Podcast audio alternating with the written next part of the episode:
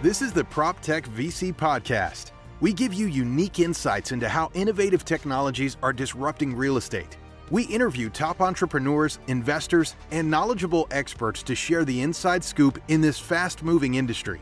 It's hosted by leading PropTech VC Zain Jaffer.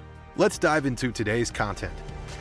You're also an expert in the uh, elevator industry, having come from that segment. Um, talk us through sort of the big four, and I'll share some stats here as well for any listeners. I was floored at how these old family businesses have tremendous market caps. Yeah. Otis, $38 billion market cap. Schindler, 30 mm-hmm. billion. Kone, 30 billion. Uh, ThyssenKrupp, you know, how much did they sell their elevator division for? I think I think it was like 20 billion or something billion, yeah. Mm-hmm. These are massive numbers. Massive. How? I mean, I, I, would you agree these are the big four, or would- those are the big four, hands down, absolutely, and they're all over hundred years old. Schindler is still majority owned by the Schindler family, which is insane. Never been disrupted, never had to change. And it's interesting if you look at the, you know, we were talking about destination dispatch earlier. That's not fair. It's not good for the customer that they can 100% control a market. There's no competition there. But because each of them do it, they don't sue each other because they want to have their own and so the others can have their own so they really operate together to really keep that pack of the big four yeah slinging elevator parts on the black market yeah absolutely why is pe getting involved what's going on and why are there only four companies? Why aren't there hundreds of companies? Or even why isn't there one company? Why is it the way it is? How have these companies sustained their position? And um, why is private equity now getting involved? Well, I think that there's been four because there's always been four, right? Like Schindler, they've they've been established. Schindler was like 18 something. Like they're they're hundreds of years old, and so they've always been around. Um, and the big four, I think there's just, it, it's the way it's always been and where the clients say that too, right? Clients are like, it's just how it is. You just pay the bill. I think PE is getting involved because it's sticky. The contracts are so sticky. You you get into a contract, they're 5 to 10 years. The only time you can get out of these contracts is it states basic it states 90 days, no more than 120 days by certified mail with your firstborn child. Like they are extremely hard to cancel. And there's no minimum requirements to do anything. So PE's looking at this like you're purchasing, when you're purchasing reoccurring revenue, your chances of cancellation are really, really, really slim. So to purchase up the independent elevator market, the bar is low. So private equity is not getting involved to come in and fix it and make it better and, and make it more consumer friendly. You're saying there's a money motive. They just realize this is a cash cow. And um, that's why, because uh, you can just print more money with it. That's what I think. Is there, Absolutely. Is there, is there consolidation going on? Yes. So the uh, yeah. So purchasing up independents and I don't know that they'll change the names of the independents though. And this is the majors do this too. The majors will purchase independent companies and then operate as that independent so that if, say, Schindler loses a bid, their independent company can go win it. I mean, even in Switzerland, Schindler's, um, the market is controlled by Schindler and then the independent that Schindler owns. It's a monopoly, actually. In Switzerland, for sure. yes if there is a more consolidation and, and it, suggest, it looks like you know this is the pattern and this is where things are going with these independents then um, is that going to disrupt the big four or is that just going to ensure the big four stay and the other companies follow suit and uh, operate the way everyone else operates? Because you would think if there's independence they'll be they'll be crushing and challenging the giants. Why are these independents failing to challenge the giants?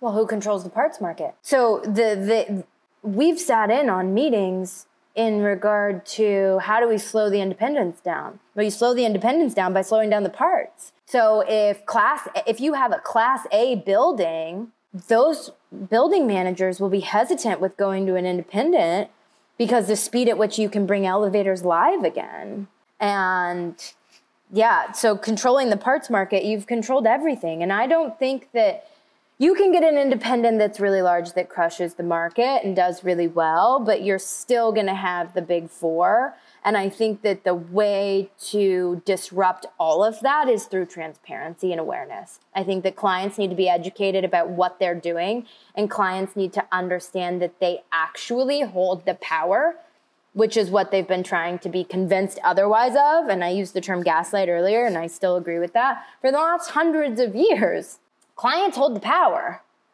100%, but it's about getting them in the right contracts, protecting them. And then when the elevator company doesn't do their job, the client shouldn't be paying for that. And right now they do. unfortunately, it's like this throughout, um, which is why prop tech is one of the most exciting spaces to be in. I um I, I also noticed this problem exists in other areas too. Um, uh, elevators being one, and, and, with elevators, I have to say it's one of the most critical uh, pieces of a building. If the human being has a nose and a mouth, for a building, your door is the nose, but the mouth is the elevator. If it's a big building and the elevator doesn't work, that is a major problem. No one wants to mess with that. Everyone wants to go with a, a, premium brand, or rather, not a premium brand, a big name brand, right? A big 4 mm-hmm. because um, that's what you're supposed to do. You're not going to get fired for choosing Schindler Kone Otis, but you no. certainly will get the blame if you try to cut costs and go with an independent and something goes wrong. Absolutely. Yeah, and I agree that the problem exists in other industries of a building too. I agree with that.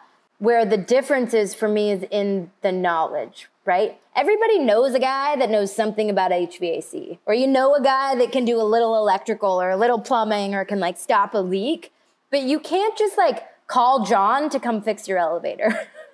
First of all, you can't by code, right? Even your building maintenance person shouldn't even turn off and on the power, or things of that nature. You could be breaking code, um, which is a whole other section if we want to get into compliance and the mess that that is too. Um, but when it comes to elevators and escalators, you can't get by with even the best building person. You have to have a company come maintain it. You know, on the flip side, and, and this speaks to the point that real estate is rotten, okay? The state of things today um, isn't pleasant. Uh, we've talked about an example here where in the elevator industry, you've got these large big four companies and you have to work with them. On the flip side of things, it doesn't look much better if you look at the HVAC industry. In one of my buildings, we have a chiller system. A chiller system is what provides AC to the entire building. When that thing doesn't work, it doesn't work, and it can um, it can mean hundreds of people can be without AC.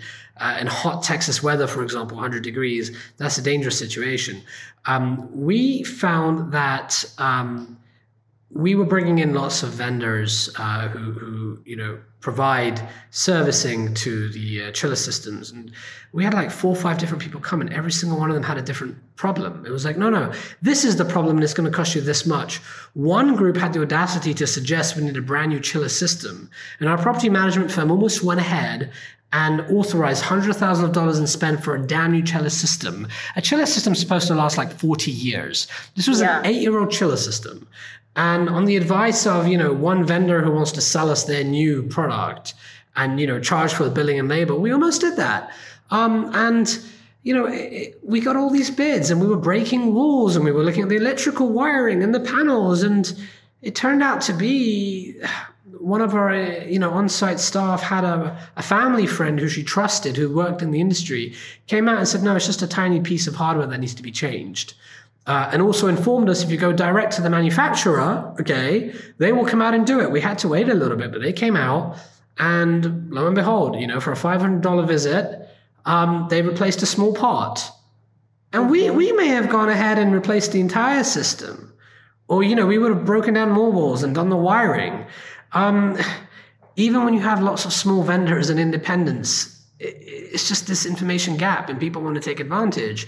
I'm lost. I mean I, am on the tech side i'm also on the principal side. You know i, I think i have a unique view because i buy real estate but i also invest in prop tech startups. And it's a struggle whether it's elevators whether it's hvac whatever it is in a building um, it sucks the way things are today. The, the general concept of uh, auditing and maintenance is a problem in every area of real estate. Yeah, absolutely. Something that I say at AuditMate all the time is we speak elevator, but we work for you. And it's true. Like so much, people just need an ally. People need someone that they can trust, that they go to and says, Is this accurate? I don't mind spending the money, but is it real? Is it honest? And I'll often say something else is like, um, folks in the elevator industry, you don't know how you're getting screwed, you just know that you are, right? There's like this general feeling, but you can't pinpoint exactly what it is because you don't have the knowledge. And that's exactly what we're trying to do at AuditMate is just be able to audit the reason and then the labor and the material and things of that nature that it's like we'll manage the technical side, you make the decisions. We'll make sure the maintenance is getting done, we'll audit the repairs, anything that's needed in the next 5 years, we'll bring it to you. We're not going to make any decisions for you. We're not here to disempower you, but actually to shift the power dynamic from the elevator company back to you. And I completely agree that AuditMate um, will be very useful in other verticals as well. What are you seeing when it comes to the level of expertise that clients have, especially when you're dealing with facility management groups or, you know, you've got giants out there, great companies, uh, JLL, CBRE, Cushman, all, all these folks um, uh, manage buildings. Uh, and there are others too that specialize in, you know, facilities management. At some scale, do they develop expertise? Uh, do they start to hire elevator experts, or is that not something that you're seeing? Yeah, so on a corporate level, many of the, the major property managers will have um, vertical transportation teams or procurement teams. But it's like, what's the expertise in? Is it in procurement and contracts, or is it actually in the engineering of elevators? Um, and how they operate. And then there's many different schools of thought in regard to what should be in an elevator contract as well, right? There's an old school mentality that we should have like door speeds and very technical specs in an elevator contract. And I am not of that mind. That's that's not where we're at. And I've had someone question me on it before and been like, well, there's no door speeds or floor to floor speeds in here. And I'm like, oh, yeah, when did you last check that? They're like, what do you mean? I'm like, property managers are not going to check that. So we need to put things in contracts that real people can monitor and manage. So I, and then where does that trickle down? So you have these corporate teams, maybe, in some of the majors, but how does that get to the ground to like, you know, Jack and Jill that are running actual buildings? Because usually those property managers and even facilities managers, their goals are to manage the whole building, not just the elevators. It's a full time job if you're managing just the elevators. And the technical expertise is very, very low. It reminds me of a situation or when I was a kid and I went with my dad, um, and just sort of to see how um, he's a mechanic, okay, for, for mm-hmm. cars.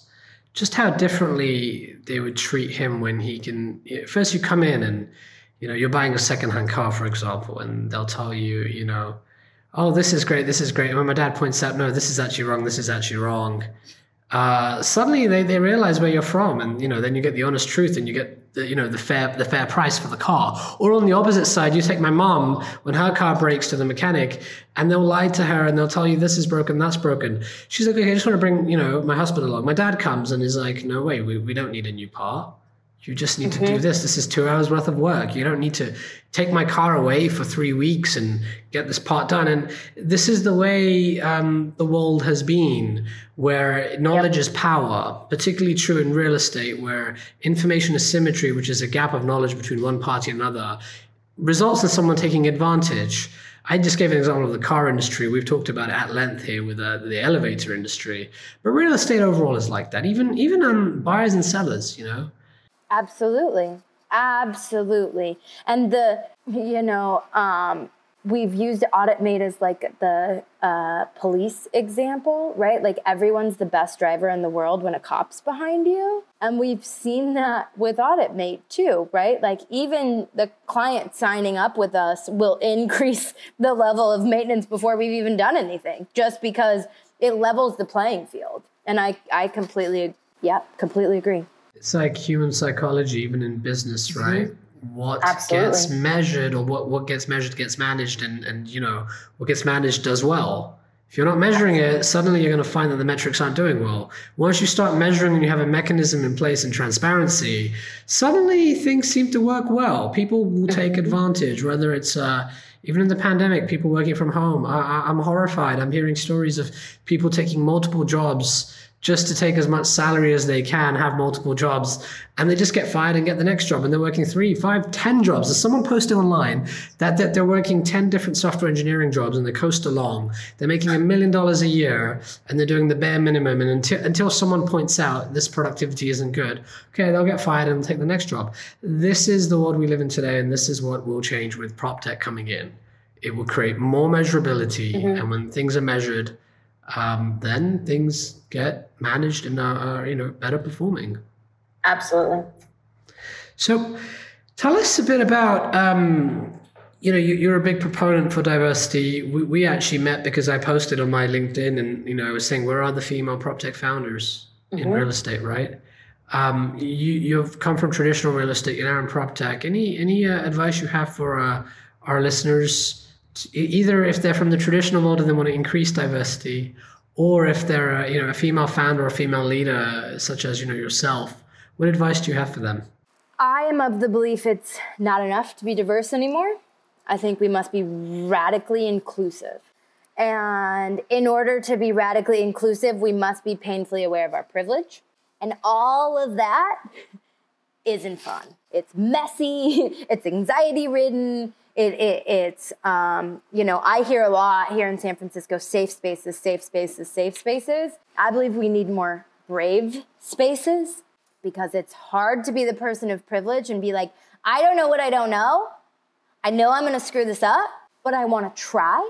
How, how do i learn without requiring the people of color the women the lgbt community around me to educate me but i don't even know where to start? So like how do we foster brave and spa- safe spaces that are radically inclusive without being tokenizing is hard. It's hard. Break, break, break that down for me there. That was, um, so r- repeat that last sentence. It was wonderful about tokenizing.